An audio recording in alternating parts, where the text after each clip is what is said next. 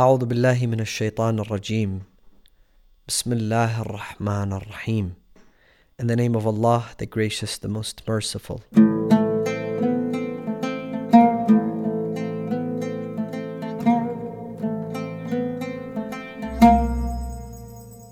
In today's episode, we will be examining the fourth chapter from the Holy Quran, the woman or Surah An-Nisa, the second largest chapter within the Holy Book, with 176 verses. This chapter was revealed in the holy city of Medina when the Muslims were settled and established. And now they were ready to take on internal challenges. That is why the scholars of tafsir and exegetes believe that the title of this chapter in itself was revolutionary at the time of the Prophet, in a time and place where women had no rights, where women were not able to live with dignity and honor. Women were disrespected within the home and within their societies. However, Islam came to abolish all sorts of discriminations. Of course, within this chapter, the rights of woman, the treatment of woman, the position of woman in Islam and the Holy Quran are outlined, and of course, issues related to woman, such as family issues and family bonds, are also introduced. Therefore, this is a chapter of extreme importance and for Muslims until today. Why? Because until today we find all sorts of discrimination and injustice against women all around the world. Women are still paid less than men in almost every society, let alone the women that are taken as modern day slaves and human trafficking and the injustice that takes place all around the world against women. Muslims, believers in the Quran, must be the pioneers to seek justice for them and to stand up for their rights. Let us begin with the very first verse where Allah subhanahu wa ta'ala draws the most important principle gender equality. يا أيها الناس اتقوا ربكم الذي خلقكم من نفس واحدة وخلق منها زوجها Yes, in Islam, men and women have different roles, different responsibilities, even in the acts of worship. However, Allah subhanahu wa ta'ala in the very first ayah says, Ya ayyuhan nas. Even though this chapter was revealed in Medina and it should speak to the believers, but no, Allah wants to tell the whole people, all of His creation, regardless of their background. Ya ayyuhan nas, O the children of Adam, O human beings, اتقوا ربكم الذي خلقكم من نفس واحدة. You all have one soul. وَخَلَقَ مِنْهَا زَوْجَهَا And this soul is paired, one for the man and one for the woman. You all go back to one father and one mother, Adam and Eve. And therefore you are equal in creation. وَبَثَّ مِنْهَا رِجَالًا كَثِيرًا وَنِسَاءً And from those single parents, then God created all those offsprings. And in the third ayah, of course, one of the most controversial, misunderstood verses from the Holy Quran. فأنكحوا ما طاب لكم من النساء مثنى وثلاث ورباع.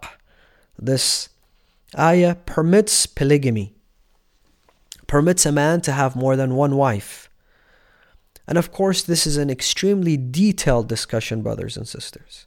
We cannot give justice to this topic in less than one minute. However, don't look at things from your own perspective. You may be sitting in London or New York or LA and you're very happy with having one wife and having a family and having a peaceful home. And Islam does not deny the fact that the family comes first. Your children comes first, come first. Therefore, you should never do anything that jeopardizes peace and tranquility at home. However, we must look at the Quran from a bird view, from a bird eyes view. Um, look at, for example, a country like Iraq.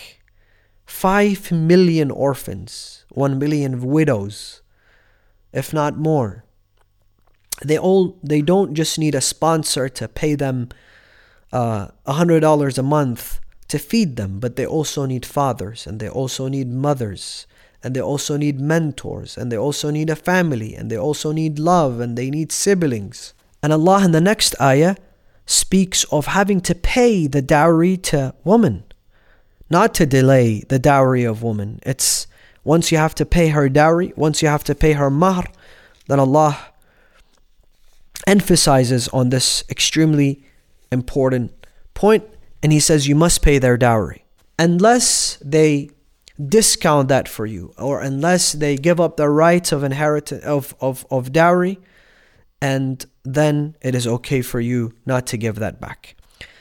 In the 19th verse Allah says ya ayyuhalladhina amanu la yahillu lakum an-nisaa karha. You may not inherit women.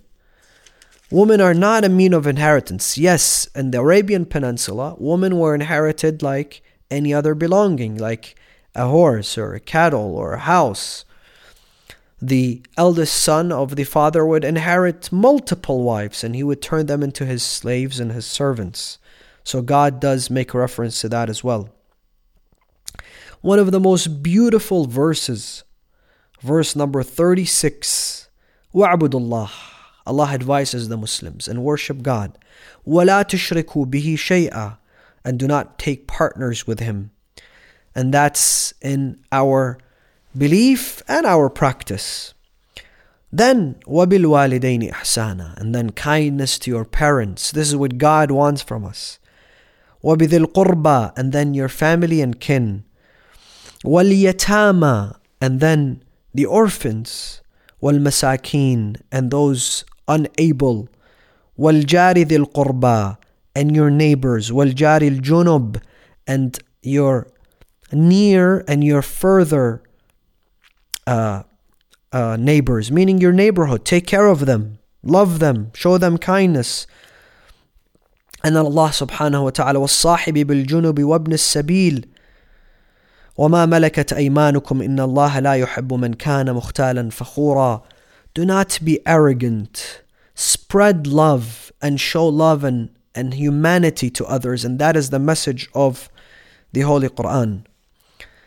I would like to also point to the 40th verse. إن الله لا يظلم مثقال ذرة. Allah does not do injustice even if it is the smallest amount.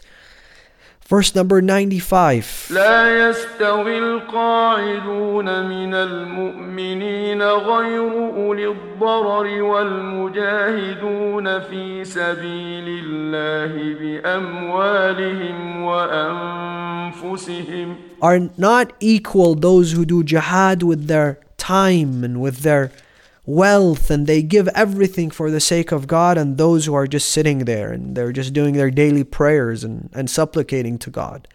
They are not the same in the eyes of God.